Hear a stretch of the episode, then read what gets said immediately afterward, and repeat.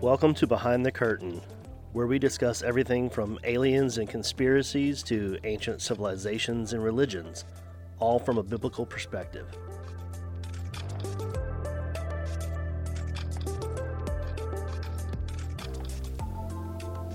Okay, it's time. We're live. We're we're live. We're recording. We're live, but y'all We're- won't hear this we're- live. I'm alive. Yeah, I'm, br- I'm breathing. I'm right here. Live. I'm alive and live at the same time. Yeah. Um, today, we really are. We promise. We really are we going to really talk are about Mount going Herman. to talk about what we said we would talk about. we got a little bit of trivia about Mount Herman at the end of the last episode, but we felt like the discussion that we had and some of the points that came up were very good, and Yeah. we didn't want to rush through it. Right, so it was fun. now we're really going to do Mount Herman. After I mentioned these two things about Enoch. Here we go. This is my recap slash uh, clarifying previous topics segment that I always do right at the beginning because we're always learning, you know. Right, yeah, Just because definitely. it just because we have an episode recorded and in the books doesn't mean that Right, you know we know yeah. everything about it. So of course. I keep going back to that idea of um, angels and heavenly beings being in charge of maintaining order in creation, like assisting God. Yeah, all the repetitive things in nature. Yeah, and I realized that we didn't really draw attention to this, but that line in the beginning of Enoch when it says that like the heavenly luminaries, that the luminaries do not deviate from their path, Mm. you know, that they maintain their, they all rise and set in their season and stuff. And it's easy just to think like, oh, it's talking about like the sun and moon and stars, but that word luminaries gets used for heavenly beings. It Right. gets used for angels. That's how you make that connection. Right. So I didn't really draw attention to that word before. So I just wanted the audience to know like Gotcha. that word luminaries. It's, not just planets and stars It's and kind stuff. of like the host of heaven, the Yeah, stars of yeah. heaven. Yeah. and so that's why it was such a big deal when when the Watchers came down and started teaching men this knowledge. These are luminaries that deviated from their path, and Right. and Enoch sets up the book by saying they know not to do that. Yeah, You know, yeah. they never do that. Um, and it's also why remember we mentioned some of the forbidden knowledge was related to like astrology, astronomy, divination, the Yeah. s- the moon cycles, stuff like that. Well, you might think, well, that there's nothing wrong with that. Like I have a telescope, I you know, Right, like that's yeah. not a sin. Uh, well, the- wrong. the You're impli- sinning. Throw your telescope away. yeah, later in the book of Enoch, again, a passage we didn't have time to draw attention to, but when God punishes uh, Samyaza and, and the wa- the watchers that followed him, God says basically because they re, they disclosed to humans how the heavens work. Yeah, yeah, Like yeah. this was knowledge that was for the angels For them, and yeah. not for humans. Yeah. And um, you know, why would it be wrong for humans to know that? We can only speculate like Right. humans are meant to be on the earth and rule the earth. God might think they don't need to know about the heavens. Right. Yeah. That's and that's our you thing. get passages like Deuteronomy, um, we've mentioned before, when Moses says, Don't lift up your head to the heavens lest you be enticed Yeah. Hmm. to worship them. And it says, These things have been given to the pagan nations. Right. You know, so God. God doesn't want your attention drawn away yeah, by that's the probably why heavenly- he didn't want them to. Yeah, to yeah, have all- exactly. Well, I guess you could probably push back the same way and be like, well, the angels, it wasn't their, it wasn't supposed to be their desire to be on the earth and have dominion, but you know, but they went after it anyway. Yeah. Yeah. So anyway, it's just another reason why that knowledge would have been forbidden. God says like basically you guys had your job and humans have their job Mm-hmm. Yep. and you went down and told humans things they don't have business knowing. Yep. And humans are using that to corrupt themselves basically and and so um Be be content with what God has given you. yeah. and focus on the job at hand. Right. Like I said before, um, Christians have the ultimate cop out with that Matthew 6 passage seek first the kingdom of heaven, uh, seek first the kingdom of God and his righteousness, and all these things will be given to you. Yeah. It's like, I, I think every time I come up with any kind of struggle in my life, like if, if I get stressed out about something in, in like my family, my personal life, or at work, or, or just, you know, even even emotionally, like if there's a like a period of depression or uh, we're out of a routine and things seem stressful or whatever, you know, a lot of times things can get lodged in humans' minds and you Right. fixate on that and you that brings you down and and people kinda want to say, like well, me what am I with uh, supposed the- to do? With all the Disney Star Wars shows that have been coming out, it's like you have such a high hope for the stories that they're going to tell, and then it's like poo poo. They have been a little disappointing. Yeah, they've recently. yeah they've gone recently. It's clear that Star Yeah. Wars and Marvel are just cash cows to Disney now. They And are. I think they're just both- cranking out. They're both in decline. Yeah. Uh, but you know, there's still hope. but a new hope. Yeah, so I I, I think uh, so. I'll start this podcast off with this encouraging word. There you I go. think that the way that you overcome depression, stress, strife, like all those things, when you feel like you're not content, something's wrong. What are you supposed to do? And that's always the question. We always pray like, God, show me what I'm supposed to do. Right, Open right. a door, whatever. The Bible makes it very clear. You have two steps to solve any problem: seek first the kingdom of God and seek His righteousness. Mm-hmm. Right. And so, you know, ask yourself instead of what should I do to fix my situation, maybe ask like what can I do to help somebody else or Yeah. is there a way I can present the gospel to like to somebody or Yeah. help the poor, help the needy, help, you know, orphans and widows. Yep. That's what James says true religion is. So anyway, that I'm sharing that because um, that that's something that I've encountered. I feel like pretty often the devil will try to discourage you with something, and then I say, uh, instead of worrying about how to fix this problem in my life, I need to worry about the gospel, and God will sort that out for me, right? Yeah. Right. Right. So there you go. Now Wow. we can talk about crazy Lord, stuff. we need to pass the tithing plate. yeah, yeah. and if you if Pastor- you receive that word, Pastor and if you Ryan. Wanna, Yeah. There's a little old lady out there that has a ten dollar bill in a cookie Yeah. jar somewhere. But it is interesting how how humans want answers, right? Like Yes. we we always feel like and and again, I think that part of the conflict and, and stress that comes upon us in certain situations in life is just from not having enough information to make a decision, right? True, Like, yeah. hey, if I knew how blank situation was going to play out, I would know what to do. right. But you don't always have to know everything. No, we don't, and So- we can't. Yeah. So just God God gives you several cop outs. There's cop outs about how to live, how to pray, how to treat other people. Yeah. The Bible makes our life very simple. Yeah, You know? yeah. It only it, we can only go so far, and then then that's where, I mean, that's what faith is all about. Yeah. Is uh, trusting God. Yep. Let him do the work. When I have no idea what's going on and why Disney is writing the Star Wars shows they're writing, it's like, oh, trust God. Trust God. I'm waiting on that Mandalorian season three. Yeah. Hallelujah. That'll be that'll be the, the straw on the camel's back for me if that's if that's If bad. that's bad, I will. Yeah, I will have to question lots of things in my life. yeah. Um, hey, Star Wars is important in, in the I have to end, you know? retheme my movie room. Oh yeah. Maybe I could theme it to like mytholo- like Greek mythology. Well, it could just be to, to in, in Commemorate the uh, originals. Yeah, Yeah. Uh, the days of Star Wars Yeah, past. the right? old days of Star Wars. Yeah.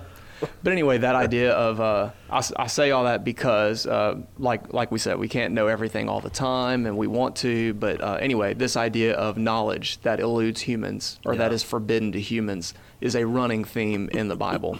Yeah. and you see that today that people like even people who still practice the occult and different you know other religions, whatever. Um, they are looking for something that's forbidden to us, right? They Right. want they want some kind of special knowledge or authority or Yeah, whatever. And definitely. so that's where a lot of this evil comes from. So and knowledge is power. So the more knowledge they get, That's the right. more powerful they feel. that's right. Um, and then uh, so that that would segue us right into what we're talking about today because we're talking about Mount Hermon. We're all about them segues, bro. Yeah, man. And I ain't talking about the rolling kind. I don't I don't want random stuff. I could throw out random encouraging stuff. I want Right. it to make sense. Right. So, you know. Yeah, Yeah. So Mount Hermon. dude. Mount Hermon. Herm- Hermon. Hermon. Yeah. So Mount Hermon. So the biblical story doesn't give us all the detail about what happened with the story of the Watchers, uh, the Right. sons of God that n- Yeah. cohabitated with humans, and the Yeah. Nephilim. It doesn't tell us about all that, but from other Jewish texts and extra biblical stuff, Yeah, or even extra pagan stuff. Yeah. Yeah, um, what do you say extra Judeo-Christian material. Yeah. I don't know. all those other thingies. Yeah, there's other religions. Right. All they there was a lot of um, myth and lore surrounding Mount Hermon. It's a very important geographical location. bro. It is a. The more I studied about Hermon, like it is a hotbed of mystery and religions Yeah. and I mean epic proportional things of uh, the beginnings and endings of the world. Like, Yes. it's a lot. It's Yeah. it's a pretty amazing. I, I'm I'm coming closer and closer to the conclusion that Mount Hermon is where Eden was. It's where things began and things will end and Jesus was chilling on top of that mountain in the middle, and bro, Yeah. it's a lot. Maybe later in this episode, I would like to explain that idea because I had that thought too. I've heard other people say that because everybody wants to know where was Eden, you know, like Right, And right. people think like, you know, uh, Atlantis, you know, is supposedly underwater or, Mm-hmm. or somehow hidden from humans. So they're like, maybe that's Eden, or maybe Eden is a place that isn't on Earth, or maybe it's something that was destroyed or whatever. Mm-hmm. Right. But uh, but if we had to pick real world locations, Yeah. I feel like Mount Hermon's a, a, a front runner, Oh, I think so too. Uh, you know that that general area. Um, or yeah, something in that area. yeah, it's uh, it's pretty crazy. I, I I think from studying it the past week, I have changed my mind on so all the pyramids and pyramidal structures and temples all over the world. I kind of I kind of thought like the origins of that was maybe Babel, but I think it goes beyond that. I think Oh, it goes because of the tower, the ziggurat. right the tower of babel and the, the trying to get to the gods that way but i think i think the idea for that came from mount hermon yeah. that this is where Well, yeah, when this they're- is where the watchers When they built that first tower, touched down where and- did their association Right. and mythology about high places yeah come and from? i just why I don't did they know why, build I a just never tower? thought about that but yeah, Yeah. i think that's the origin i I think mount hermon is the is the mountain Yep. they're building and it connects to if you think uh if you think Nimrod was a Nephilim Mm-hmm. or some kind of demigod or whatever, you know, a lot of historians connect him to Gilgamesh, yeah who's two thirds god. I actually had that in my notes about epic the epic of gilgamesh uh, like different places where this mountain is referred to yeah, Uh, extra biblically It- it's just yeah, like you said, pyramids. A lot of people think, oh, that's like the Tower of Babel, maybe, but they got the idea from somewhere. Mm-hmm. Right. So there's a lot of parallels between the Tower of Babel story and Yeah. the, the Genesis six story. Um, why don't we just start by giving some like facts about Mount Hermon, like where did the name come from, and Right. like it's like nine thousand two hundred feet tall. Yep, not that. It's the highest, highest point, in the Middle East. Yeah, So, and that's yeah. why there's a UN base there, and There's it's a, a U- tri border. there i- it's a area. It's, yeah, it's a tri-border area. It's it's from from a few things that I was looking at. It's it's a pretty uh, crazy area with uh, like nations and militaries and all that kind of stuff. Like Yeah. that's they actually call the base the eyes of the nation. Or Oh, the yeah. eyes or the eyes of something. Yeah, the eyes of something like where they're like keeping an eye on all these border regions. Yep. But yeah, go figure. You got UN. We're gonna go and plant our flag right there at the top of Mount Hermon. Yeah. Yeah. I, well, I heard. Interesting. I've heard conspiracy theorists say that there's a portal or something that that the UN is they're either guarding it, um, things from coming in and out, or that they're communicating with beings on the other I side. definitely. I mean, we, that definitely happens for Yeah. sure. I mean, maybe not the science fiction way you think, but Yeah. like Vecna is out there, dude, and people are trying to talk to him. you're gonna hear a lot of Stranger Things references today. yeah, yeah. And probably Star Wars and Lord of the Rings. I feel like there's like a running theme. Yeah, here. there's a apparently running theme Frasier of now nerd. is like a running thing. We've Dude, I done that love in two Frasier, bro. episodes. Frasier's so great. some uh, some classic Christian music too, uh, Christian rock. But yeah, Mount Hermon. Uh, so the word Herm Hermon. Uh, I'm yeah, not so a you Hebrew got scholar, Herman, so I'm gonna Harm- say it wrong. Harmon, and H- Hermon. So there's different ways of pronouncing Yeah. it, but But it, the word uh, Herm, Hermon means a sanctuary, Hmm. which think about a sanctuary is like a dedicated place. It's a, It's a sacred, sacred place. area, it's yeah. safe. Right. Hmm. Even a lot of people have the association of safety. right. Um, so that's what the word itself means, but the root of Hermon is haram, Haram, yeah. which is a different word. Remember the gorilla Harambe? Harambe. Mm. That's ironic. What if Harambe the gorilla lives on top of Mount Hermon? Well, I was thinking that it's kind of ironic because haram means to destroy. So, spoiler alert, but that's also kind of dark. It's kind of a Yowza. dark joke to make. Yowza, yowza. But yeah, the the root word for hormone is haram, Mm-hmm. uh, and it means. And I'm just looking at uh, like a Strong's concordance right now. Okay. It it says to ban, devote, or destroy utterly, completely destroy. So think about when Israel moved into Canaan after the Exodus, Mm-hmm. and God was saying, "You have to completely annihilate these these people groups that have polluted the land." Yeah. they were Giant haram. clans, yeah. They were set apart for destruction. Right. Right. So as you said, set apart for destruction. So that's Yeah. one of the root words that I have. The Semitic root word consecrated, Consecrated. set apart for a purpose, Yeah. for whatever that purpose is. Yeah.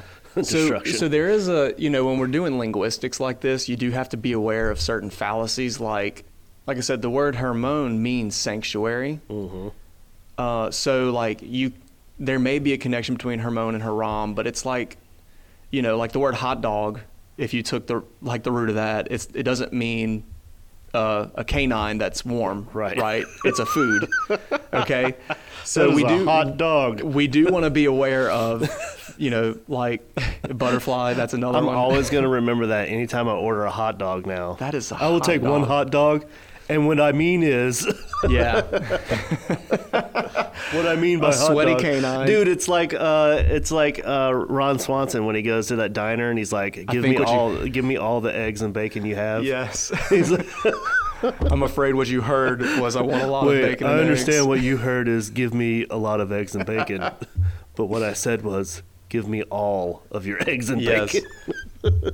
Well, so that So that is a that is a translation fallacy that we have to be aware of. Like if someone in the in the far distant future was looking at the English language and said, apparently they cooked dogs.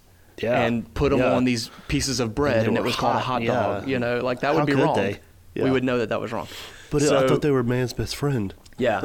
so I'm not saying that applies to this. Like you can see kind of the connection between the idea of like haram can mean to devote or to Mm-hmm. ban or to, you know, dedicate for something. Mm-hmm. And so um, in this case, it's dedicate for destruction.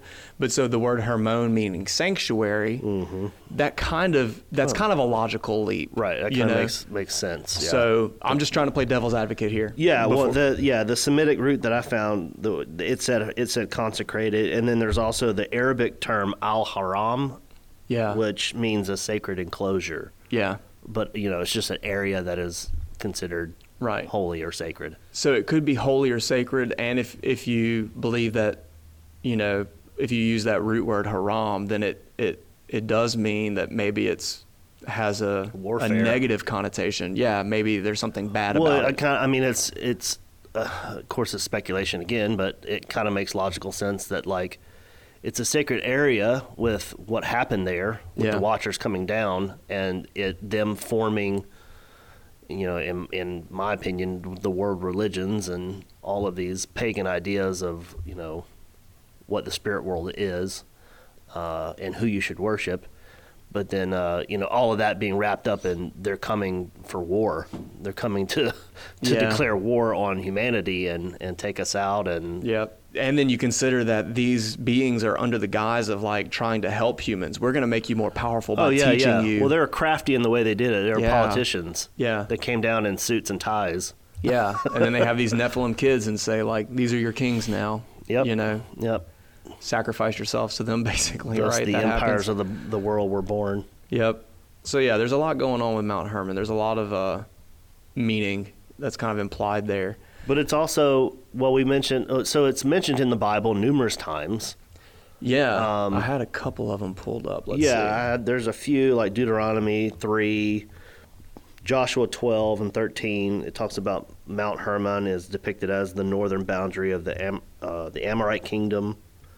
Mm-hmm. There's one. First in- Chronicles five, Deuteronomy three. I think I said that. Yeah, there's there's multiple places where it's talked about. Yeah, and it's it is also the border. Um, the area to the north of that is Bashan. Yeah, that's Which a, is- that's a big deal. Yeah, so Bashan is essentially associated with death. It's it's evil. Um, think about so.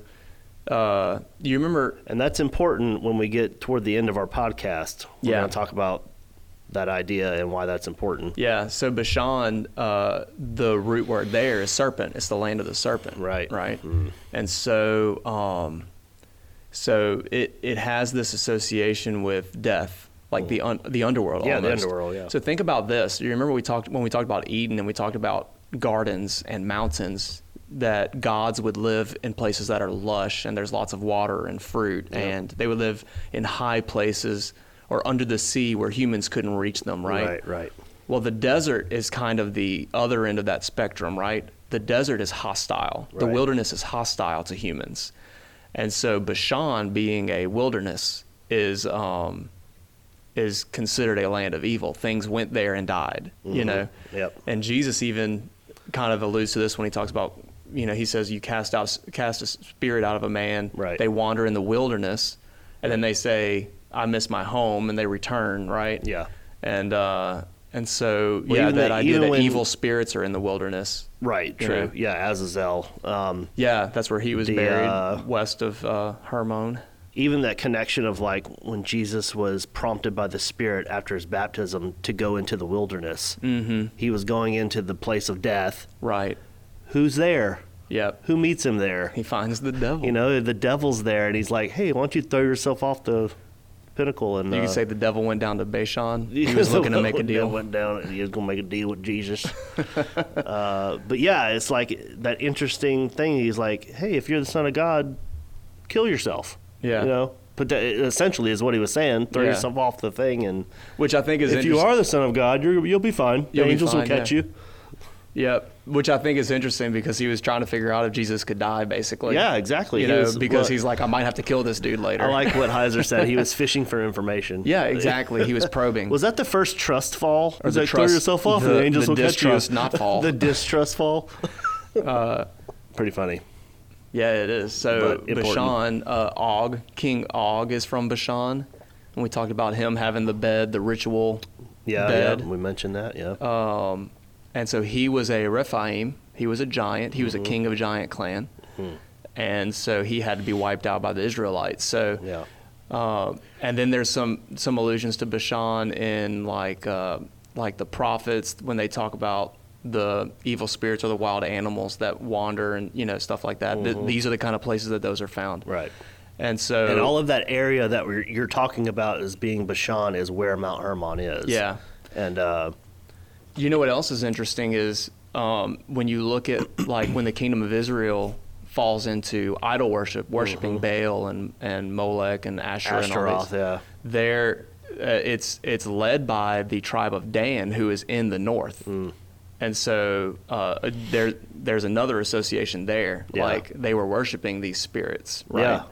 Um, another association with the north is that because of the way the water, if I if I remember this right, the Mm-hmm. way that the the sea and the Jordan River and all that goes along the the border of this territory, invading armies would come from the north. They would have to come across and go down into Canaan and Israel, that Mm-hmm. area.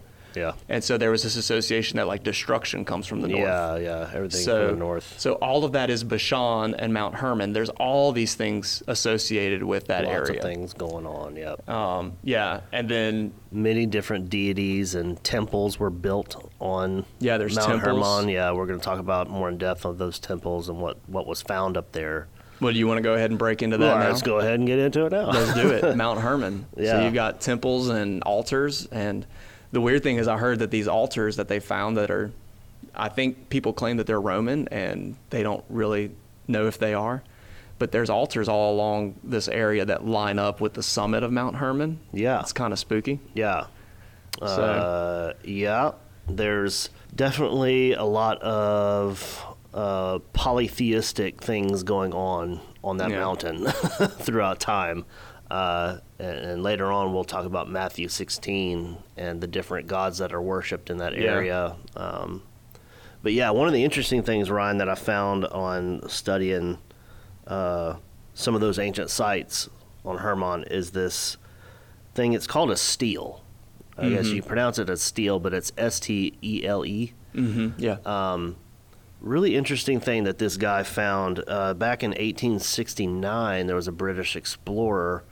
1869, Charles Warren. He he he is on Mount Hermon, and he finds this temple, and he finds this stele, which is a stele is it's like a monument. It's it's made out of stone. It can be made out of stone or wood, but it's like a it's like a tower pillar type shaped thing that's uh, as a monument for something that has happened in the area right, yeah, uh, you, you see that a lot in the Bible where God tells the children of Israel, hey, create a monument. As soon as they got off, you know, into dry land with uh, after the party of the Red Sea, he's like, build a monument. Yeah. You know, put these stones together and build a monument. And, blah, and blah, there's blah. i mean i feel like egypt and rome and stuff are known for these too like these are really common to do Oh yeah, yeah, yeah. And and so it, it's interesting what this thing says on it. It's at the, the British Museum, and basically it says in a proto Greek language, they've had three different translations of it, but in, in essence, it says something about the god. Now, the British, Mu- this is where it gets kind of tricky.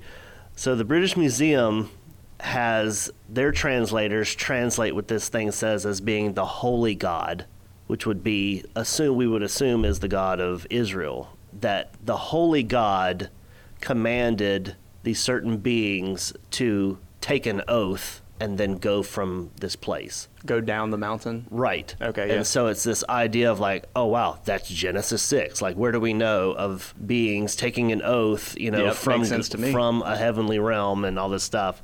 Uh, and then there was another translation that came out that added or and took away a couple of words. They don't really know why. And you can study all this on your own. It's a lot of information. But uh, there's a guy's name is Doug Hamp. He's um, he's got his master's in uh, Hebrew language and theology. He actually had Dr. Heiser on his show about this topic, but he thinks with a lot of stuff that I can't get into just because it's so complicated.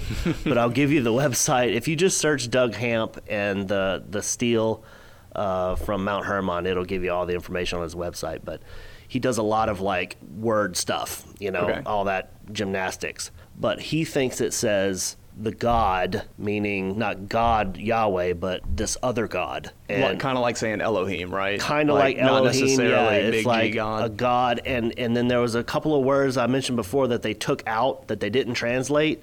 Well, he says that those words are super important because they could potentially mean bull of Bashan. oh So the fact that we were talking about Bashan there, it kind of ties in with this is like bulls of Bashan in the Bible in Psalm 22, some scholars say are like connected to demonic entities or Yeah. hostile entities in the spirit realm. see that's another perfect example of something that every time i hear somebody talk about that they make it out to be humans Right, yeah. like oh that's the romans or the priests or whoever Right, right, right. that crucified jesus Well, there's also, uh, and it's kind of a running joke, like in, in Bible colleges and stuff, because I remember hearing this when I was there with like the bulls of Bashan or cows of Bashan was like a stab at like the fem the the, the females in Bashan, you know, because they were What? they were loose, you know, and all this stuff. So the Israelites called them cows, and it's like. Like that was kind of a running joke, so we would, you know, we would throw around that phrase a lot, just being stupid. You know, you're, what are you, a cow Bashan or something? But uh, but uh, but it's potentially there's a lot deeper meaning to that phrase. These cows or cattle or bulls of Bashan, and it's interesting that it's in that area of Bashan, the ancient Bashan, yeah and uh, could refer to you know demonic entities. Yeah, well that that passage Psalms that's Psalms 22 Psalm 22, yeah. uh, 12 and 13 it says that the strong bulls of Bashan surrounded but then the verse 13 says they open their their wide mouths at me like ravening roaring lions. Right. It So was that's a- a it was an comparison that attack. doesn't fit a bull. Right, Like right. bulls don't open their mouths wide and Right, right, you know right. that's a yeah, that's a predatorial uh, creature. Right. Yeah, that's pretty cool. You know, in the book of Enoch, I don't remember if I mentioned this or not. It seems like maybe very briefly, but in one of Enoch's visions, he talks about bulls falling from heaven, having calves, and and so people say that's symbolic of the watchers and human women and the Nephilim. Yeah. So like that's another illustration. Like if that's maybe that's where the writer of Enoch got that bull idea Maybe so. that they're that these are spirits, bulls of Bashan, because that would be that would be that same geographic area. I mean, that's pretty cool. I want to say there's some other deities that are connected to that bull type imagery, and it's funny that there's like cryptids of like you know mythological characters that are not minotaurs. minotaur, you know, that are half bull. and Yeah. just just interesting stuff, man. Yeah, And then like the Israelites crafting the calf out of gold. Oh, yeah. Like why did they why did they craft a calf? You know, there's calves and bull gods in Egypt and yeah, that would have been well, you could that could be something from Egypt. It could be something from Baal, from Canaanite religion. A lot of people don't know this. I think that this will come up in the future because at some point we should probably talk about the Exodus and the plagues and stuff. But when um, the children of Israel leave Egypt and they come to the Red Sea, the Lord tells them to turn and face the mountain. Um, and I don't remember the name of the mountain, but there's actually you can go look this up in Egyptian history that there was a group of Canaanite uh, originated people living in northern Egypt, and so that in that area they would have worshipped Baal, and that's how a lot of people associate like Ra with Baal, you know. Yeah. And um, and the, I mean the descriptions are even similar. Like Ra rides across the sky in a boat, Baal rides a chariot. You know, he's the cloud rider, right? Yeah, yeah. He's the bull god also. Yeah. And well, even so- even the even the idea of like Molech, Molech was Molech, yeah. There's bull imagery connected to Molech and Yeah, so- Baal. so they uh, so there was a region in Egypt where they would have worshipped Baal at, at that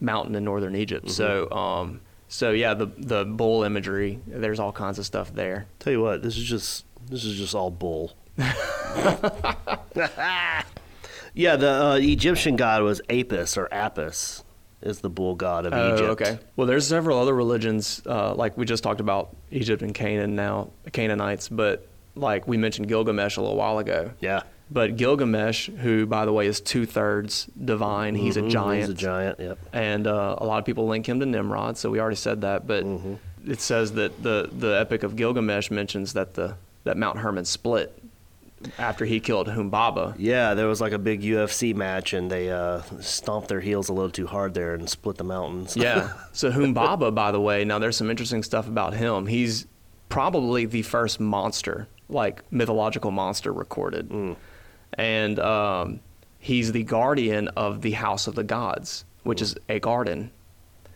do you and know? so, in the Epic of Gilgamesh, in case you're not familiar with the story, Gilgamesh is searching for the secret to eternal life. Mm-hmm. And he's trying to recover because he's after the flood, after the, the flood that wiped everybody out. Yeah. He is trying to recover the sacred knowledge from the Apkalu before the flood. In the Epic of Gilgamesh, he gets that knowledge from their version of Noah. They say that I forget his name, what how to pronounce it, but their version of Noah in the story, this man, this king that survived the flood and brought animals with him, um, had the secret to immortality, and he gives this.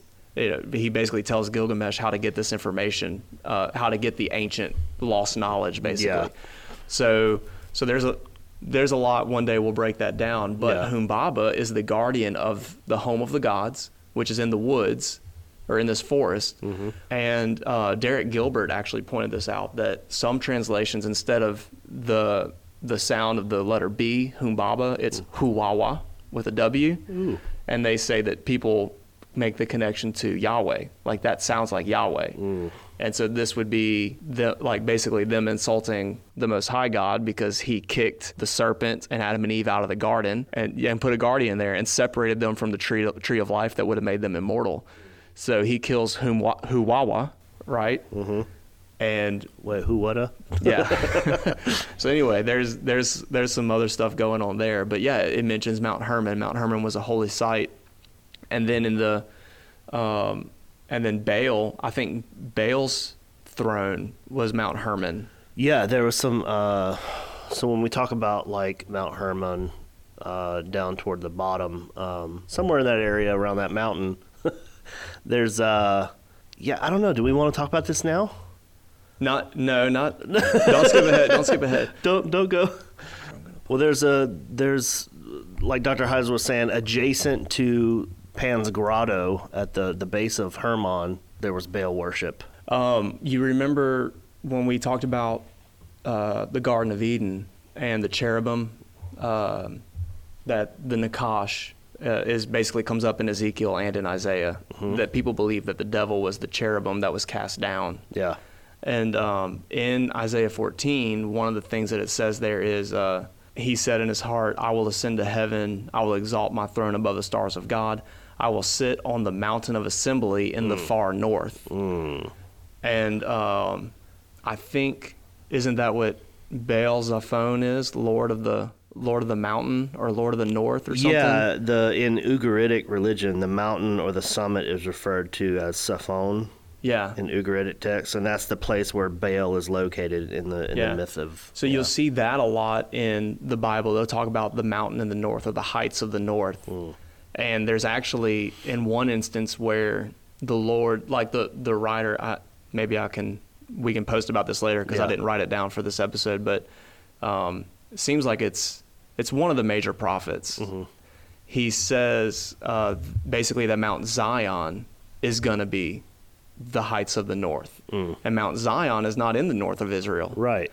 And so they are using that as a polemic. They're using it to compare where Baal's throne is in Mount Hermon. Oh, gotcha, That gotcha. Mm. Mm-hmm. Zion is God's throne, is Yahweh's throne, right?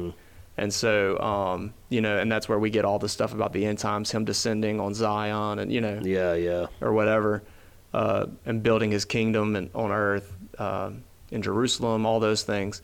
So, so that that phrase, the heights of the north, could be referring to Mount Hermon because it is the northern boundary Right. of Israel, and it's Yeah, the yeah. tallest peak. Well, And tell it- us tell us about the location of Mount Hermon, and the uh, the pinpointed location, and maybe some numbers that are associated with that pinpoint. uh, about the thirty-three. Uh, bro, yeah, we can't. that there's a came up- reason the UN is up there, bro. I'll just that say came up on that. our last episode. We teased that a little bit. Lord of mercy. But that the uh, before they changed the prime meridian to the Greenwich line, Yeah. the Paris meridian, Mount Herman was located at 33.3 degrees. yeah, the and axis 33 point of the degree- peak is Yeah. the highest peak was 33 by 33, Yep.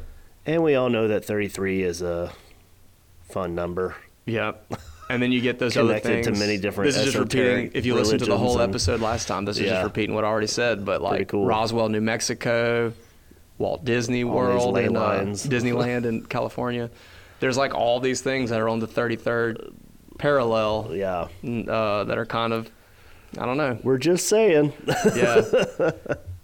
33 degree Masons. yeah, which I figured out where that comes from because every time I Googled Yeah. 33 degree Masons, everybody's like, that's not real. There's only three degrees. So Right. Mm-hmm. the, the three degrees that people are talking about in Masonry or in Freemasonry are like the apprentice level, the entry level, and then, um, You got your small, medium, large. yeah, basically, I don't remember the title for the second Yeah, one, but yeah. the third one is Master Mason. Yep.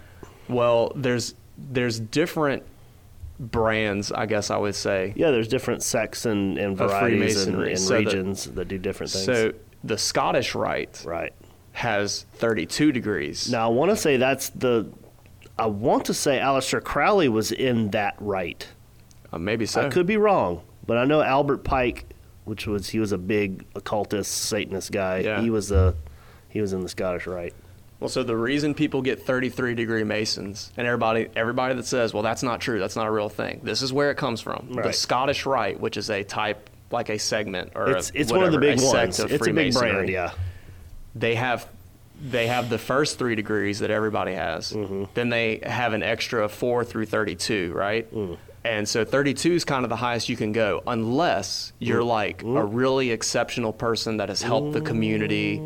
33 is like an honorary title. It's not a it's so it It's not goes up- something you can achieve. It has to be bestowed on Yes. you. Mm. Exactly. As if you're being accepted into some The sword of Hades Circle. must touch your shoulders for this uh, for this honorary position. No, I don't know, but I looked for that for a long time. I was like, I was Dang, like, bro. it's got. I've, I hear too many people talk about 33 degree masons for it to be something that's made Right, right, up. right, right. That I think that's where it comes from. Yeah. Is, so you have to do the Scottish rite. Dude, There's Google 33 right levels. now. So the compass is their, you know, their uh, their logo kind of. Yeah. I want to. I wonder what degree that compass is set to. Oh man, I don't know. Mm, If it's set to 33, I'm a, I'm a freaking throw this drink that I have against the wall. That We would be should- dope. Yeah, because they got the compass and then they have the letter G. You know, they, they say it's to, to represent God. And that the eye on the pyramid and all that. Oh, that's like the eye of God. You know, watching everything that we do. Oh, And, it's you know, it's all over uh, your all over our money and the compass. Uh, I mean, there's no numbers on the logo, but Mm. it looks like it could be a 33 degree angle. it looks like it because I it's mean, it's a almost like an triangle. upside down V almost. Yeah. you know. Well, you have the the measuring square Right. at the bottom, Right. and then the the little And compass, the compass on top. at the top. Yeah. And so I'll say this: I know from school what a 45 degree angle is. Yeah, that's and not a this is 45. That's- Sharper than that's a 45 lower, yeah. degree. Yeah. Bro, that's it. It's Yeah. 33. So maybe maybe so. That And would that's be, all over our money. It's all over our uh, all that imagery, that Egyptian Well, the the esoteric all-seeing eye. imagery. Yeah, it's all over our money and our you know the founding of the United Yep. States and. Of course, they have they have a uh, you know an explanation for all of it. Oh, it's you know it's, it represents freedom, and uh, it's like how does a pyramid with an eye at the top of it, the Eye of Horus, or whatever you want to say that eye is, and Um, then you have like I showed you yesterday the whole like thing. So, dude, go and look up Hollywood and celebrity photos and them covering their left eye. I showed Ryan this yesterday, Yeah. and it's like just picture after picture after picture of like promotional things like by Hollywood and celebrity and movies and TV shows and uh, modeling and all this stuff. Like, there's so many pictures of celebrities and stuff covering up their left eye for some reason. Yeah, it says that the symbol, the square, represents morality. That there is a true right Oh, yeah. angle, right? Yeah. So that there is an absolute right or wrong. It's in the 33rd and the realm compass of. represents boundaries. yeah, I bet it does. And so The uh, boundaries of their portals to hell. I'm looking. I'm just doing. This is happening live, folks. I'm This looking is to see if happening there's off any. the uh, cuff. nobody says for sure what when you design the logo or when you draw the logo what angle the compass is supposed to be at. and they but- date they they connect their beliefs and their whole thing like the reason they're called masons is because they connect it back to solomon and the masons that built the foundations of the temple Yeah. so they link it back to that profession and that craftsmanship and uh, of course there's a lot of lore and really weird fun stuff about solomon and demons and temples and all kind of weird stuff Yeah. Well, and But, it's uh, it's important to know too that like like I said, it, I thought it was odd that so many people when I mean th- just doing quick Google searches to see what I can quickly. Um, Mm-hmm. so many people said 33 degree Masons are not a real thing. right And here they are. but they are Well, so Mm. Just it's important off to the- know off the that record. that Freemasons is a fraternity, like a global fraternity that has no global like government essentially. yeah. It's important to them that it's a regional or community driven thing. Right, yeah, So there's it's not chapters everywhere. Like like with the Catholic Church for instance, you have the pope. Right. Right. So e- everything ultimately goes back to the pope. yeah Freemasons don't have any like pope or world government equivalent. So so I can see where some people would be like that's not a real thing. Right. You know, maybe they haven't studied what other types of masons do, but maybe so and so Well, who's- people are so quick, like knee jerk reaction that in the media and like you know, you know, popular culture, anybody that questions anything is automatically labeled a conspiracy theorist and they're a nut job, and anything they say is false. And Yeah. like I mean, that's just not true. And I mean, but they've been groomed to think and, and feel that way. Uh, you know, they've been indoctrinated by schools and universities for years now to here's your history. yeah. Don't question it.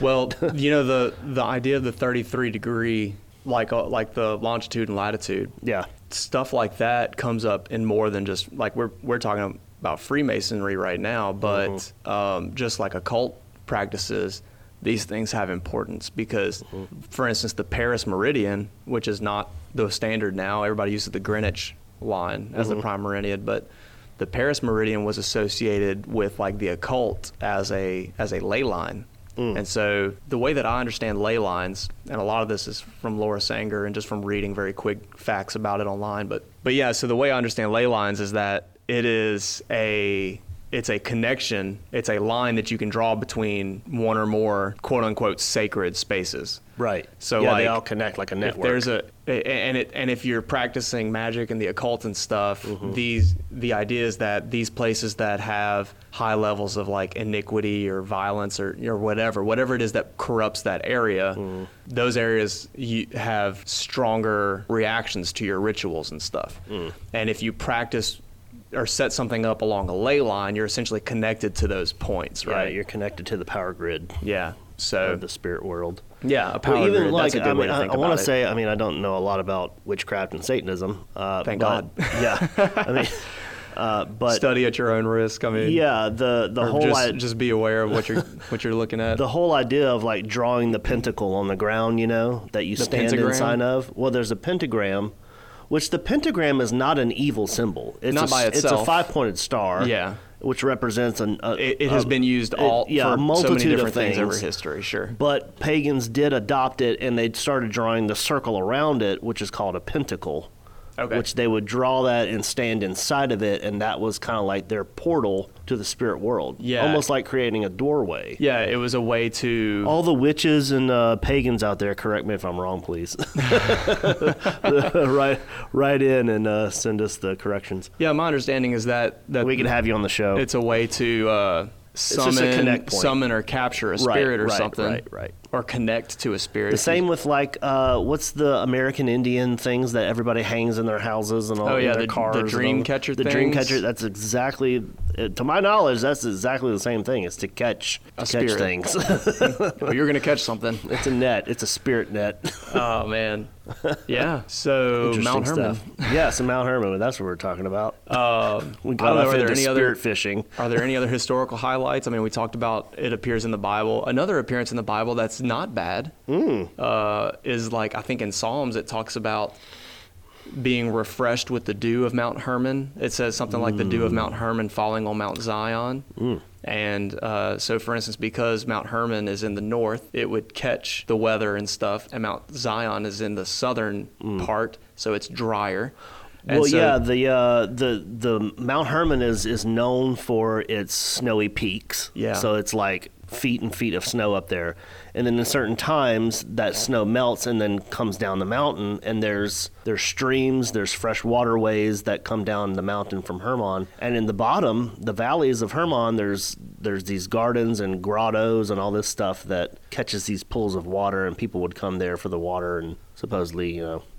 It's Yeah. really connected to like fresh water. Yeah, so like uh, I found it right here. It's Psalms 133. It says, uh, "As the dew of Mount Hermon, or it is like the dew of Mount Hermon, which falls on the mountains of Zion." So it's a they're juxtaposing these two ideas that Mount Mount Hermon is very moist and has the snow and the rain and all that stuff, and Mount Zion is in a drier area.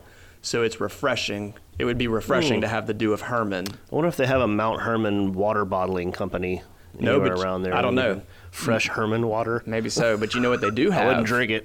Speaking of snow, you know what they do have on Mount Hermon is a ski resort. they do have a ski resort. Yeah. Dude, we should. Okay, we're going to set up a Patreon. And everybody give to the the annual behind the curtain ski trip to Mount Hermon. Dude, I love skiing, man. I've never My skied family in my just went a life. few I think months I would be terrified. What if the Watchers came down and skied down the mountain? Maybe if you ski so fast you black out and you have a That's- vision of a, of a watcher or something. They're the ones that started like skiing. Or maybe there's a line. Maybe there's like like if you cross certain points, you know, Mm, a that pathway. you summon a I don't know. Bro. I'm, I'm We're making getting- all this we're stuff getting up. Wild. Don't listen to me. All right, so uh, yeah, I mean, are there any other historical highlights that we need to cover real Not quick that, about Mount not, that Hermon? I'm, not that I'm thinking of. Uh, Matthew 16 is a big deal. Okay. Well, then let's get into that because I okay, think so we we, could talk we've about gone that over for a few the minutes for sure. the association of Mount Hermon with this great evil that yeah, so it- uh, polluted yeah. the earth, right? It is a hotbed of of spiritual connection. It's a hotbed of uh, even to this day, you know, the UN being there and like it's a hotbed of like stuff still. Yeah. Uh, Yeah. controversial place. And it was it was understood by again, uh, again, just repeating ourselves, but the Bible was not created in a bubble, right? Exactly. So like the myth mythology around Mount Hermon. Um, wasn't made up by Jews. It existed in all these cultures, and so Right. they are using the same knowledge that these other cultures are using. So, Yeah. like the significance with Baal, and you know the the, the wilderness, and all like all like all that stuff. Mm-hmm. The Watchers descending. I mean, we know that they appear in other cultures as as titans or Apkalu or Mm-hmm. you know whatever. Yep. So um so anyway, there's all this significance with that area. Well, Mount Hermon appears in the New Testament, oh yeah. and you miss it if you're not paying attention. Yeah, If you're it- not familiar with the geography. Exactly. It, it, it doesn't say Mount Hermon in some places, but we know it's Mount Hermon because of the geological The context. yeah, Yeah. the geological things that are that are mentioned. right. I don't know. Should we read it real quick? Uh, Yeah, let's do it, man. Like so so here's some instances where we're going to talk about where Jesus actually goes to Mount Hermon. you know, if Jesus is going there and he thinks it's an important place to go and deviate from his ministry to go take the disciples there in Matthew 16, there's got to be some important significance there. you know, he definitely has something to say when he takes the disciples there. Um, so yeah, I'll let you read it, and then we'll uh, we'll discuss some uh, All right. interesting. Well, then what Tasty we're going bits. to do is we'll we'll look at Matthew 16. Now, this story is repeated in Mark and in Luke. I think a few people might know this story. Yeah, yeah, We have a few different uh, religions and denominations founded off of this verse. yeah. So what we'll do is we'll look at Matthew 16 first. Uh, we're going to look at Matthew 16 and 17, and you can see this story reinforced or repeated in Mark 8 and 9 and Luke 8 and 9. Mm-hmm. So, by the way, which I don't want to spend a lot of time explaining this, but Matthew, Mark, and Luke are called synoptic gospels. Right. Because they focus more on the historical story of Jesus' ministry. Right. And a lot of people think they use similar sources. So, you'll see a lot of similarities between these three books. So, Right, this right. story uh, in these two chapters appear in all three of these books. Right. So, um, And that's why a lot of people focus on John a lot because John's a little more different. Yeah. And John was one of Jesus' good buddies, so he Yeah, kinda John- had some more insight maybe. these guys are, are more focused on the like historical uh, you know the journey of jesus and the ministry of jesus Yeah. Where, and whereas john focuses more on like his identity as the messiah the- Right. his identity as god Right. john makes all kinds of claims about jesus that seem crazy or seem a little like extravagant but it's Right, because right. john's focusing on a different type of story so matthew 16 and we'll start in um, I think 13. yeah. We'll start in verse 13. It says, Now when Jesus came, I'm reading ESV, of course. now when Jesus came into the district of Caesarea Philippi, Boom, right that's, there. that's the clue. Okay? That's our that's our breadcrumb. Yeah. So it says he asked the disciples, "Who do people say that the Son of Man is?" And they said, "Some say John the Baptist, who would have just died at this point, right?" Yeah. With- John, John the didn't get Baptist. ahead in life.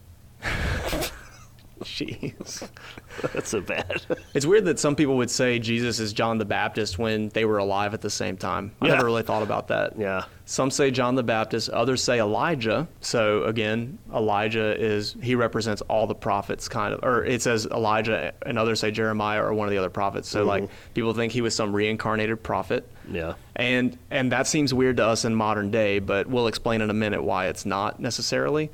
But Elijah, just a second, we, we pointed out already the the story about him being taken up in the whirlwind. Mm-hmm. Um, that you know, it's debatable whether he actually died or not, or went to heaven, Right. or was still like was just on another place on earth.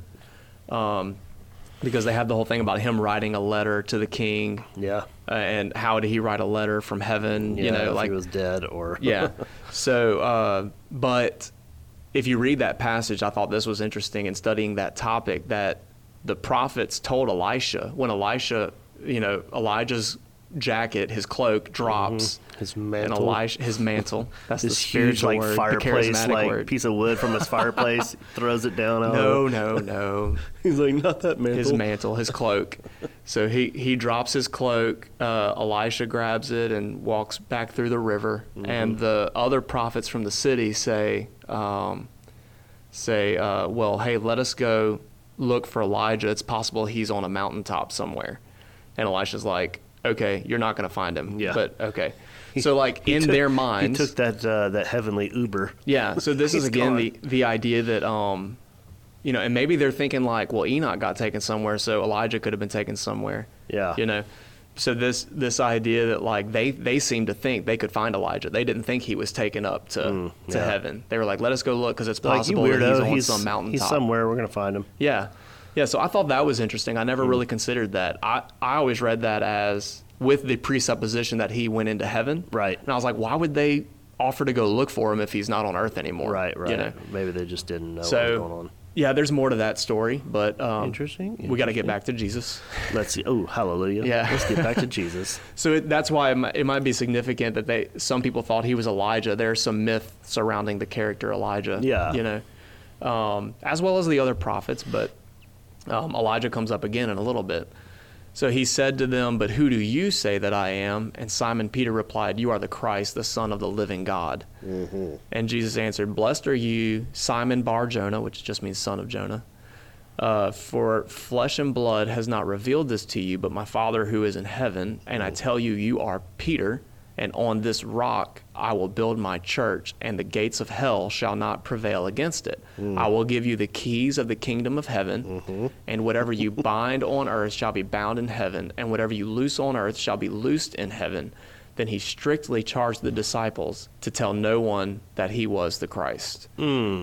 So, dude, okay, this is a Okay. loaded passage, and here's what gets me, and this is why everybody's heard this a dozen times. Yeah. Here's why this is going to be fun is because we spend a lot of time in the modern day trying to guess and study and figure out what Jesus is talking about. What are the keys? What is the rock? Yeah, what is uh, the binding and loosing? yeah and- binding? What is all this stuff that Jesus is talking about? And we have all of our I'll tell you what the sermons charismatics and- believe.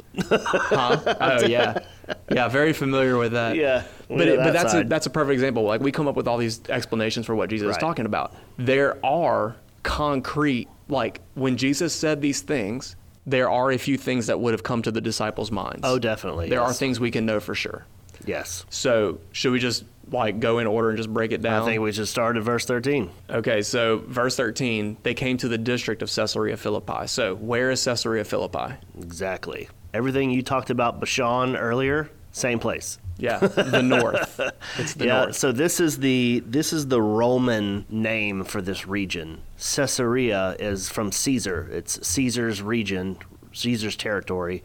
And then it's it's interesting that this Philippi is on there too. He was a I don't know exactly his title, his official title, but he was kind of a, a Roman either overseer or leader or maybe a governor type figure of that region.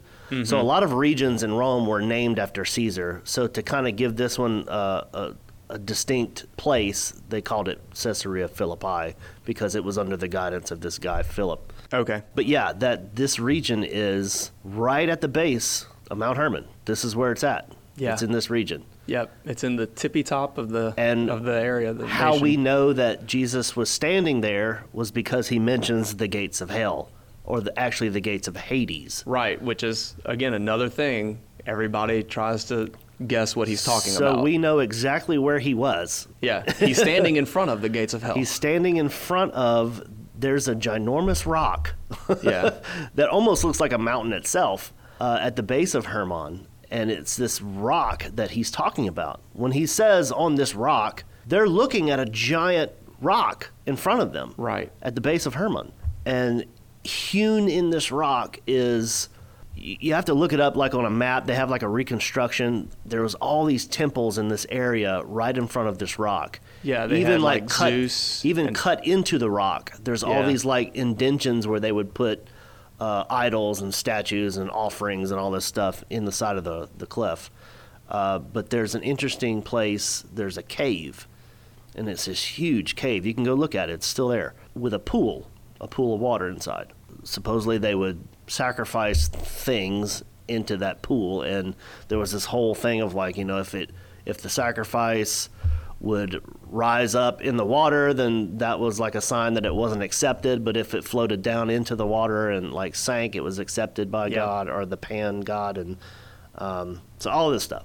And I've heard both sides like they sacrifice goats, they sacrifice people. They don't really know Yeah. exactly what the, they definitely sacrifice goats. they definitely For sacrificed sure. goats because they had a festival. The called dancing the, goat. the dancing goats. Yeah, the dancing goats. There was actually Everybody in the town would bring a goat. there was a high point and a low point where these these altars of the dancing goat were and then there was a temple to zeus and then there was also a the, the main temple there was for pan this whole area was called pan's grotto Yeah. so it was this area where we talked about earlier like the water flowing through and flowing down off of mount hermon this is where these water these pools of water are and they're still there just go look at them it's, it's so dope i actually looked at it in vr it was dope i think i mentioned that last Oh, time yeah, but- that's cool. but yeah, really neat. So yeah, there's there's a lot of god deity worship going on in this area, and it's all related to the underworld. This uh, idea of this cave being the gate of Hades, you know, the gate of the underworld, the gate of hell into Right. the spiritual world.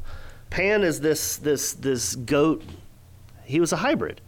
He was a part man, part goat. You know, the ancient world called him satyr. They called him satyrs. Greek and Roman mythology. Right. Uh, he had the horns and the hooves, and uh, that's where we get like our modern day devil imagery. That's where a lot of that comes from, probably stems from. Yep.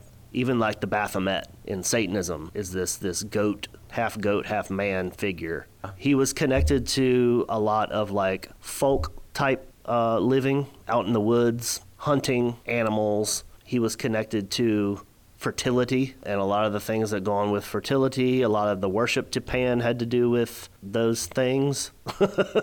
uh, sexual stuff. A lot of it you can look up like a lot of like sculptures and stuff that they found of Pan. He's got he's got some uh, some bits that are uh, very prominent and have to do with that type of uh, worship and uh, so there's uh, like the temple prostitutes and all that stuff that they would. Uh, Worship Pan with, They you would know, worship and it was Pan like, with. oh, I'm just going to worship.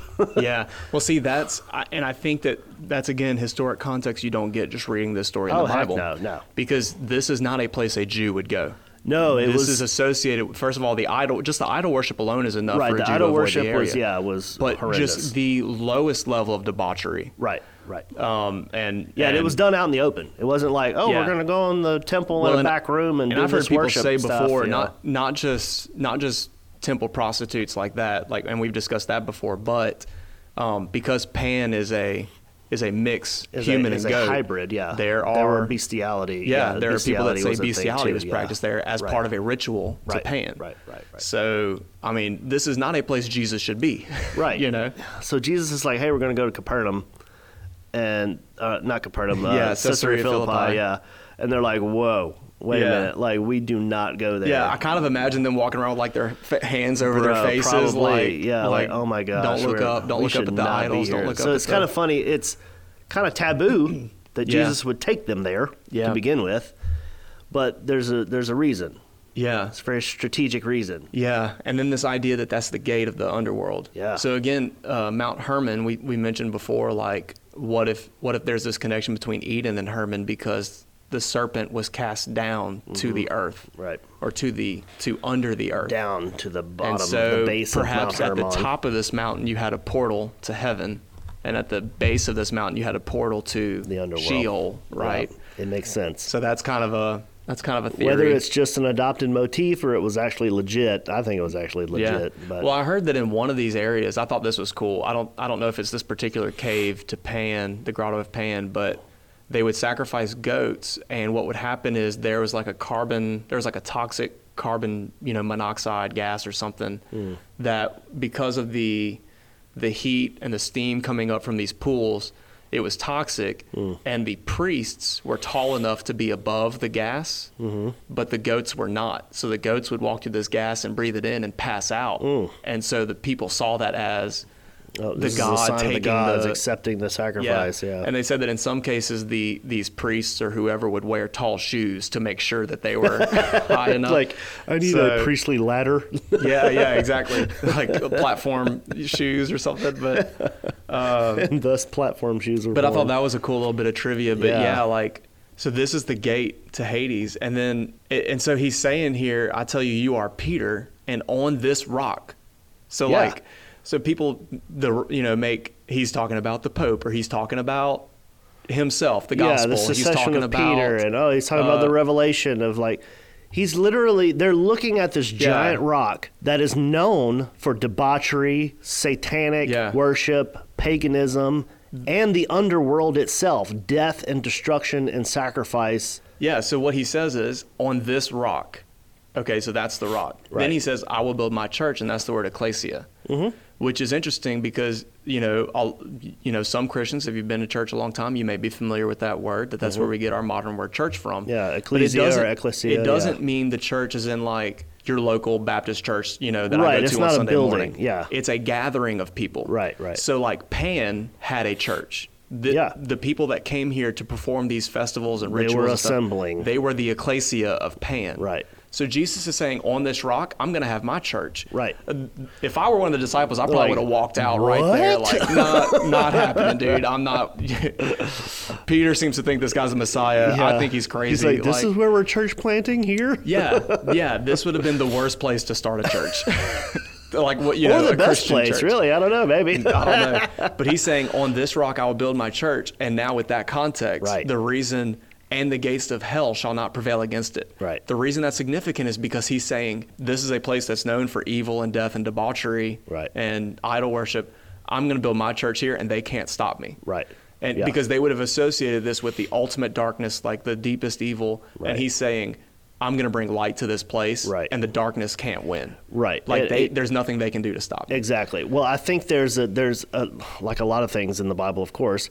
There's a physical and there's a spiritual. There's a literal and a metaphorical, you Yeah. know, and all this stuff. And I think both are, are working here. The fact of the spirit, the the physical idea, is that they're standing in this place and that it's Yeah. right at the foot of Mount Hermon. And I think Jesus was poking all these gods in the eye Yep. and he was saying, "Hey, I, I know what happened here. Like I know on this rock the Watchers descended and they disobeyed me and they they uh, they tried to overthrow me and they were cast down and now they're coming down here to try to destroy this domain that I've given to humanity." Yeah.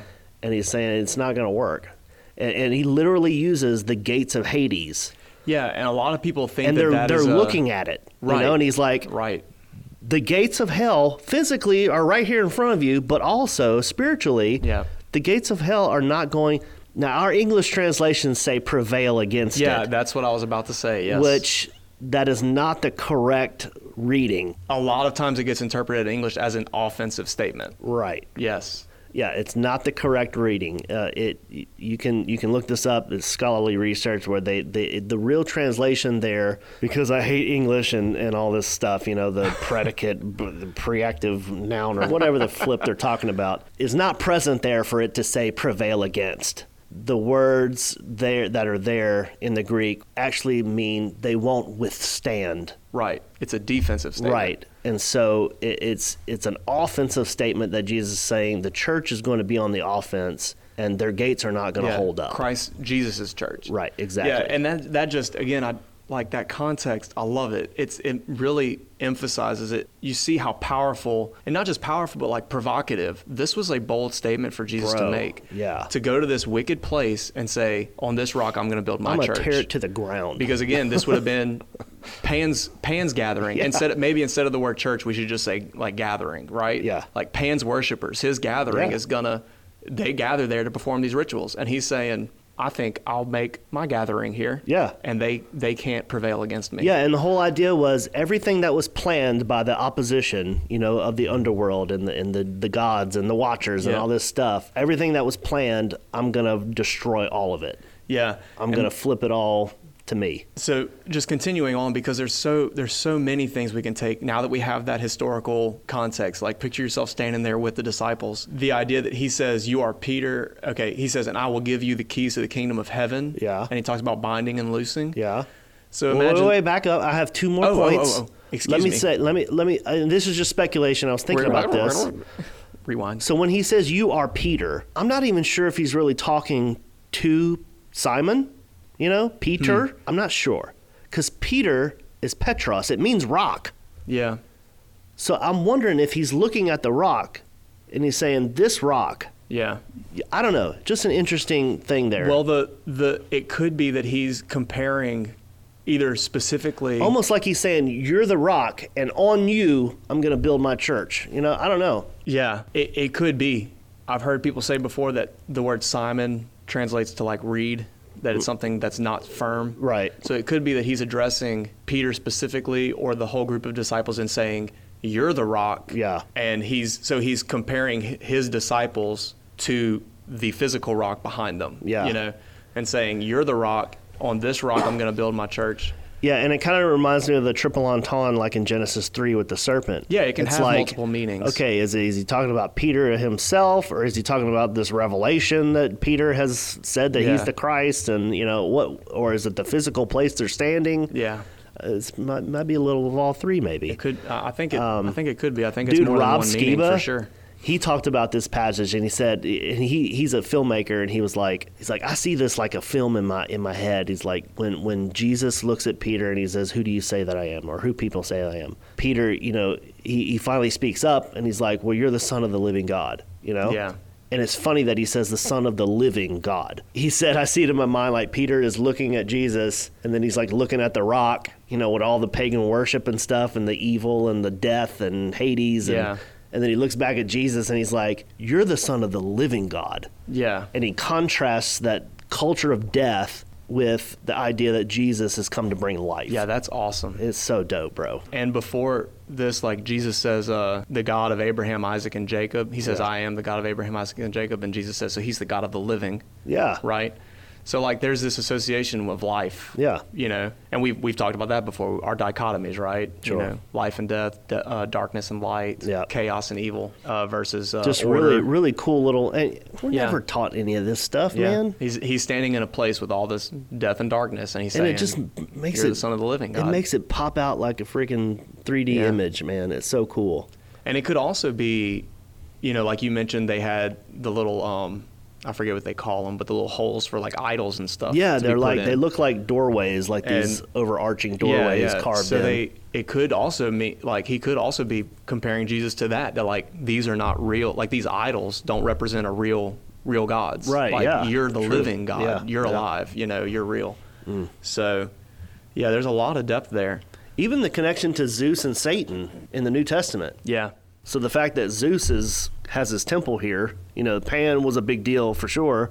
But And you right also next have to Zeus it is right next Zeus. door. Yep. You know, you can look, yeah, go look it up. they they have reconstructions and illustrations of like this is where the the platforms were for each temple. It's it's dope, man. But yeah, Zeus was his next door neighbor uh, there, and he's often uh, connected to Satan. yeah and then what about the the keys to the kingdom and binding and loosing Oh yeah, So, what I what my understanding of this is, we mentioned in the last episode, or when we talked about the afterlife. I think when we talked about the Watchers and Tartarus and all that, and we talked about Sheol or the the world of the underworld. Basically, is the realm of Satan, right? And or Hades, because Mm-hmm. Yeah. Hades would have been the Greek god Right. here.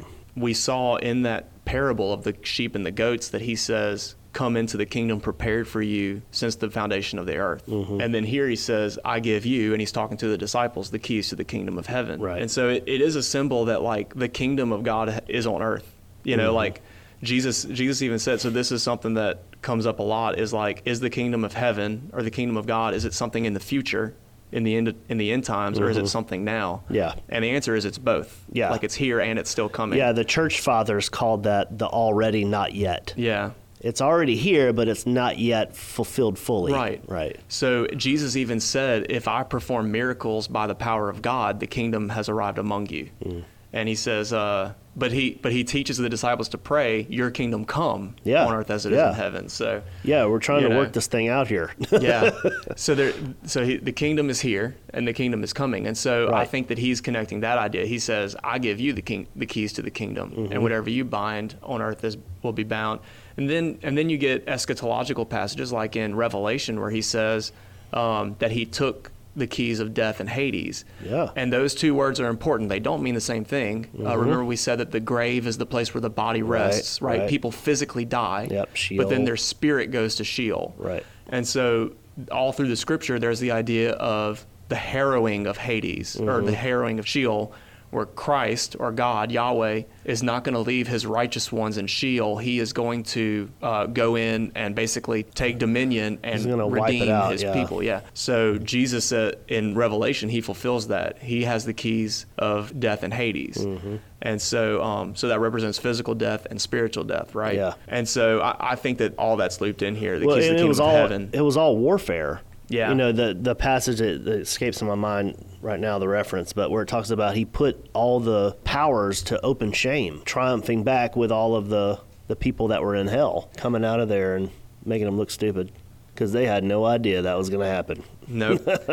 and then the, the idea of binding and loosing, well, with again, with the historical context of Genesis 6 and Caesarea Yeah. Philippi and Pan, Yeah. worshiping Pan. Right. He's basically saying if you allow this, it's going to be allowed. And if you don't, Yeah. So then what it's are the not gonna be keys to allowed. the kingdom? Like it, Yeah. it's he's saying, I'm giving you authority. Like now that you have the truth and you know what the plan is, you know the key. I've established the kingdom. Yeah. Now you just need to go and declare it. Yeah. That the kingdom is here. Decree and declare, Josh? Yeah, dude. like he's like, yeah, I'm the king. The kingdom's here, but you need to go tell everybody to, to Yeah. throw away their false gods, and you know you're not you're not s- a slave to them anymore. Yeah. But think about the story about the spirits that are bound in prison. oh yeah, prison. the, yeah, in prison. and the idea that you know Mount Hermon was this place of rebellion, of transgression, and so I, I think that some of that comes in. We didn't do this. This was one of the things I wanted to do, recapping Enoch, but I had a whole segment called honorable mentions that we were going to talk about. You've been talking about this honorable mentions thing. I Like, know. I did get to mention my honorable mentions. I didn't get to mention them, but y- Jude quotes Enoch. Peter references Enoch with the chains of gloomy darkness and Yeah, all that yeah. Tartarus and all that. Yeah. But there are several other passages in the New Testament that scholars and people will say it's possible they were getting an idea from Enoch. Yeah, they so were like, allu- alluding like to- John three, where Jesus says, "No one has ascended into heaven but the Son of Man." Right, right. He could have been getting that idea from Enoch. Yeah, from the definitely, Book of Enoch for because sure. he's the Son of Man. Right. in that story. But one of the ideas was Paul saying, uh, "Don't you know you'll judge angels?" Yeah. Where would Paul get that idea? Yeah, that's not in the Old Testament. Yeah. not He- that I know of. he gets that from this story about the Watchers being bound in prison and humans being set on thrones in, in heaven, Mm-hmm. right? He says, one day you're going to judge angels. Those He's talking about rebellious spirits, rebellious angels. Oh, yeah. So I think that's connected part to of this the idea, keys. too. Yeah, it's authority. Yeah, Yeah. I think that he's saying whatever you bind on earth will be bound in heaven, and whatever you loose on earth will be loose in heaven. He's saying that Paul even says that we are the the ambassadors of Christ, right? So we carry that authority on the earth now. And if you think about the temple, like we've talked about portals a couple times, so um, Eden was God's house. That's where heaven met earth. That's where God walked among humans. And in the Old Testament, it was the temple. God was in the God was in the holy place, and the priest was allowed in there, and that was in the in Israel. Yep. So Israel lived in God's presence. Well, now in the New Testament, the body of Christ, the ecclesia, is the temple. Mm-hmm. Yep. So you have to think of yourself as a portal almost. Yeah. Like wherever you are, the kingdom of heaven is supposed to be touching earth. Yeah. Okay. And so I think I think all of that is in this keys idea. Sure, Whatever yeah. you bind in heaven, Yeah, uh, or it's loose not in heaven, it's not a Bob loose on earth. Larson exorcist passage that's talking about Yeah. oh you can bind a demon you know of alcohol off of your life if you just bind it. Yeah. But yet somebody keeps letting it loose.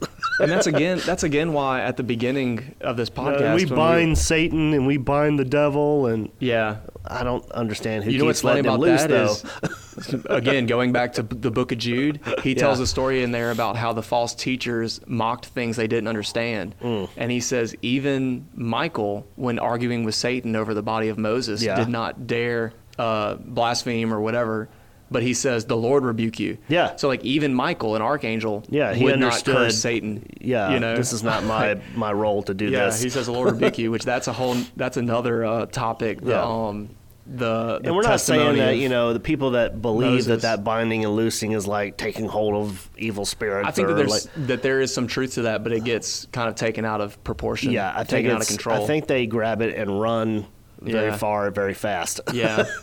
so, but it, it is this idea that he's saying you represent the kingdom on earth, Right. You know, and so What do you um, think about the portal or the doorway or the rift that was in Eden that God put the cherubim to guard?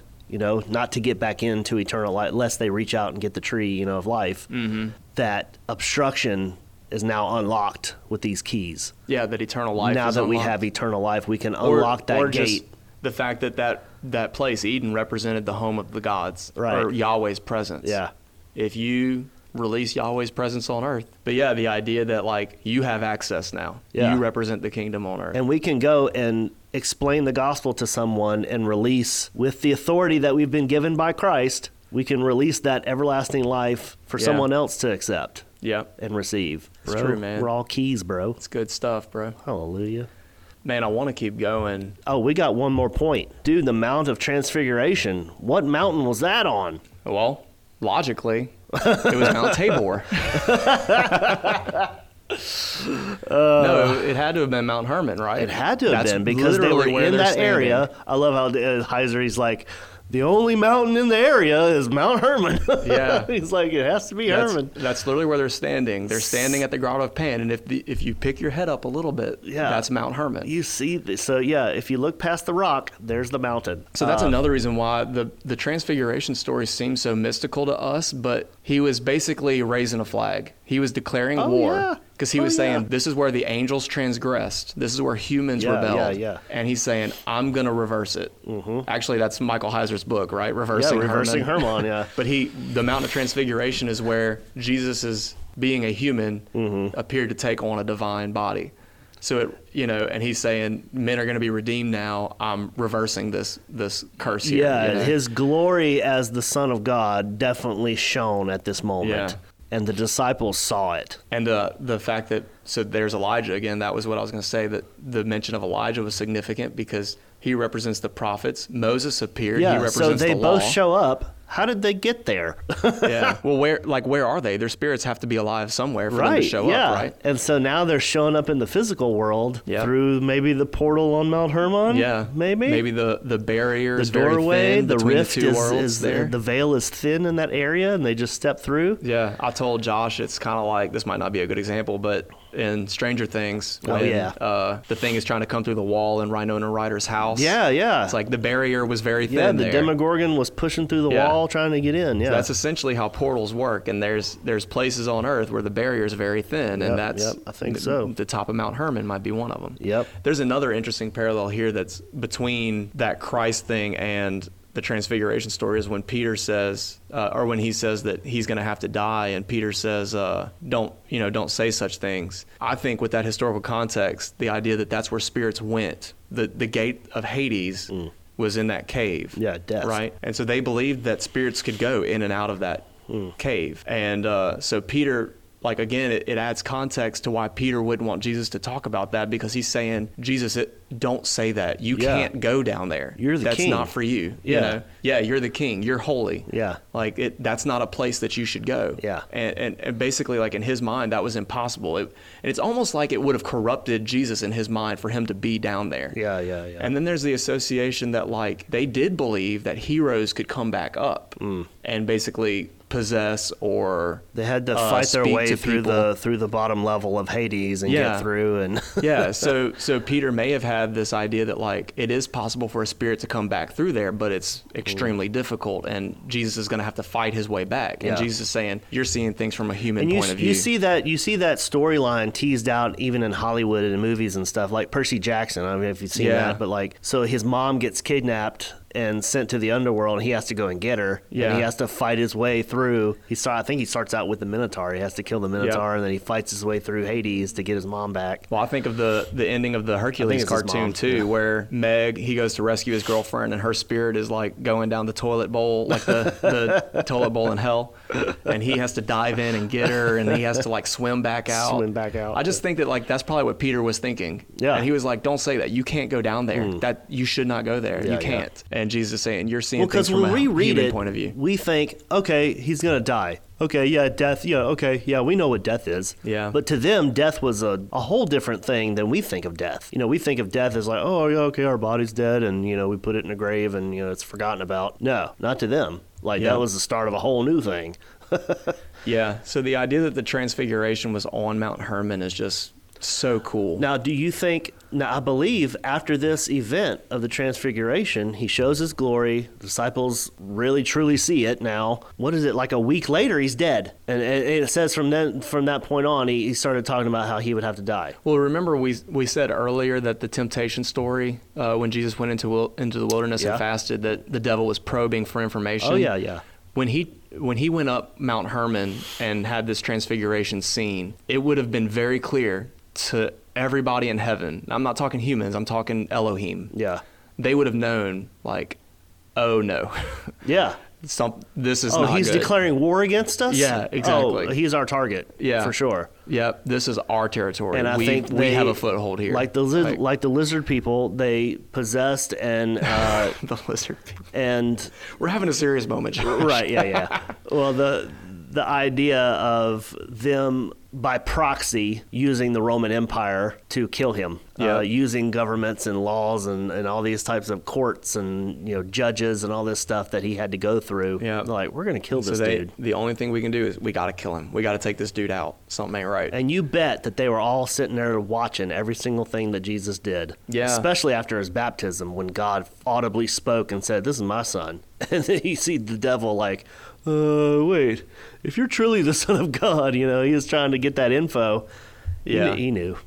Yeah. He knew right then. And then right after that is he cast another spirit out of, out of the little boy. That's when he says, "This kind only comes out by prayer and fasting." I think, or he says, uh, "Yeah, O faithless generation, how long am I to be with you?" And the disciple says, "Why couldn't we cast this one out?" And he says, "If you have faith like- like, a mustard seed, this is this is what I wanted to point out." He Right. says, uh, "They said, why couldn't we cast that spirit out?" And he says, "Because of your little faith." It means they have faith that's immature, right? right. They have doubts, Right. It's still a seed. Uh, because some people people want to say like if you pray for something and it doesn't happen like oh why did so and so die after i prayed for them or why didn't i get healed or why didn't Yeah. i get this raise this you Right, know right, whatever right. why did this happen and people say well it's it's because you don't have enough faith Yeah, i, it's I your would fault. argue i would argue that's that's a dangerous um, That, way to, to that is teach a so, horrendous thing to say to someone. yeah Can you imagine? Like everything that Even- you, yeah. I mean, that's that's that's like sp- almost abusive. I mean, even to in say something like parallels, that. in parallels of this story, I'm gonna I'm gonna look. I think it's Mark chapter nine. This is the same story. So the transfiguration happens. He comes down. There's this boy, and uh, the father says, "This has happened since he was a child. It cast him into the fire and water to destroy him. Oh, but yeah, yeah. if you can do anything, have compassion and help us." And he says, "What do you mean if I can? All things are possible for those who believe." Like, bro, what you mean? what I you can. mean? and the father's the father of the child cried out and said, "I believe, help my unbelief." Yeah. So I think I think that's Exactly. the key. I don't Right. think I don't think it's good to tell people like, "Oh, you don't have enough faith." Like if yeah. you faith is like an on-off switch. I believe Jesus is the Messiah. Switch on, you know. Right. But doubt is still a factor. Sure. And so this father th- that brings his child to Jesus says, "Help my unbelief." And Yeah. I think that that's the process of like as we trust God more, Right. you know, that we we see his his works in our life. And then but- just the basic idea that I don't think we're even we don't really understand these days as well is like God is God. Yeah. Like he's God. We're not. The fact that like we pray for something and it doesn't happen, like that has nothing to do with us. right. Like we're just privileged to be able to communicate with God. Yeah. And that he hears our requests and we make them known. It's not that we're all right, God, here's my list of things you need to get done for me. It's like we just make our requests known. Yeah. That's what the New Testament says. It's in his hands. It is a hard Like- thing to accept because think about so the, the Lord's prayer, he says, Your kingdom come, your will be done on earth as it is in heaven. Yeah. Your will be done. Right. And That's- whenever he's Jesus in the garden prayed that himself. Jesus knows he's about to die in the Garden of Gethsemane and he says and he did not like he that says, idea. Your will be done. Yeah, he you was know? like, I want this cup to pass. He said, Yeah, that, that's He's like, exactly "I don't he, want he this." voices his his grief to his the Lord. humanity was like, dude, I don't want this. This Yeah. is going to be terrible. But then he says, But your will but be it's done. not about what I want Yeah. or feel. so it's a hard thing to accept, but it's almost Right. like when you pray and something doesn't go the way that you, you think it should, you have to have faith that God has a better not, Exactly. not I won't say a better plan because sometimes if it's a really if it's a really traumatic event, you know, I don't want to downplay anybody's trauma or anything, but the idea that um, if God allows something good or bad to happen, then He's got a reason for it. Yeah. Like God is playing the long game. Exactly. That's what the Book of Job's about. Right. You know, and so um, and actually, when you pray something and it doesn't happen, but you still are in the same position, you're like, God, I trust you, you're, you're faithful, you have more faith yeah, to say that. yeah. Then I think someone else that would be like, "All right, I didn't have enough faith." Uh, Yep. No, you have more faith that you put your trust in, in God and not Yeah. what you want or And it- feel. in those moments, it's help my unbelief. You know, like Yeah. if something something hard happens, well, help my unbelief, Lord. Right. But I mean, that's that's what we were talking about earlier. If you go through an, uh, some event like that, or something doesn't work out the way that you thought it should, Hmm. are the only thing we're supposed to be concerned about Seek first the kingdom. yeah, I understand going through grief and going through like Oh, there's yeah, a there's man. a there's a process to those things. Definitely. But at some point you have to refocus and go, you know what? Ultimately it's about the kingdom. Yep. God's playing a long game here. I'm on his team and so I'm gonna Yeah. go I'm gonna do what I'm supposed to do on earth. And we don't you know we don't have to know every single little we want to know every single little detail and why this and why that, but that's God's stuff. Yep. So that's, um, yeah, man, that's good. And then again, after Jesus cast that spirit out, he he foretells his death and resurrection again. So like that is the turning point in his ministry, you know. And so Can you um, imagine how the disciples felt? They bring That's- him to this place. He says what he says. He does what he does, and then he's like, "I'm gonna die," and they're like, "What?" Well, speaking this of is speaking not- of trauma and stuff, think about this how is they not the felt way when it's supposed to be, Jesus. He was the guy that was supposed to defeat the you don't Romans. understand, Jesus. You're Yeah. not doing it right. yeah, they were. He was supposed to lead them in war against Rome. Yeah, and they were against going to Babylon. overthrow the and- Roman. And, and that's so it's so funny. It's like us now. They see the present Roman Empire. That's the threat. That has yeah, it's a threat, but it's so beyond that. Yeah. Like it wasn't just a physical present threat. Like it was this monumental, universal, timeless thing that's happening. And They're Yeah. like they just see what's right in front of them, you know. Yeah. Gosh, and we do that so and that's much what he now. tells Peter. You see things only from a Yeah, human he's point like- of view. He's like, get behind me, Satan. Yeah. Well, anyway, um, look, uh, we've talked about a lot today. I think we actually covered everything we meant to cover about Mount Herman, so I feel accomplished in that. All right. Well, you guys know the story. Go follow us on Instagram at Behind the Curtain PC. Send us messages on Instagram. We love hearing from you guys. Share the podcast with your friends. Give us a review. You know, some stars and some good words or something. Yeah. Send us money. No, no. That's a we don't have a joke. system for That's that a joke. yet, so we'll see. We'll see. Josh and I are coming up with some cool No, ideas. you know though, what's so- more valuable than any of that stuff is just messages from you guys saying, "Hey, we're listening to the podcast and we like it." Yeah. Or like, dude, the one message we got last week that was like, "Man, it's totally changed the way I read the Bible and the way I think about my faith." And it's like, dude, that is like the best thing we could ever get. Yeah, and I loved last week answering. Like we spent the whole episode answering questions. It was dope. I loved it. and I, I, that's the kind of thing that like I like because it challenges me to go study more, right? Yeah. like I, I get to seek the Lord and learn, and, and Right. But it also makes me feel like I'm helping people. Like somebody's listening and yeah. asks, well, asks they, a they, question. had, they Let's- take the time to send us questions, Yeah. a list of questions. We should take the time to uh, to try and answer those yeah. questions. So I love it. Send in whatever. You can send in stuff about Freemasons if you want. Apparently, Ooh. we'll talk about anything on We'll this take show. but- 33 questions on the Freemasons. dude. Maybe our 33rd episode. Dude, our needs to be, 33rd uh, episode, we could break down yeah. masonry. You know, this is 13, I think. Uh oh. And it's Friday. Wait, really? Whoa. We are recording this on a Friday. Wait, okay. Yeah, this is, yeah, Friday. It's not Yeah. Friday the 13th. Oh, I was It's like, on- wait a minute. It's We're on past 13th. Friday the 13th. this is the 23rd. Uh, and on that note, we'll be going. Thanks for joining us, everybody.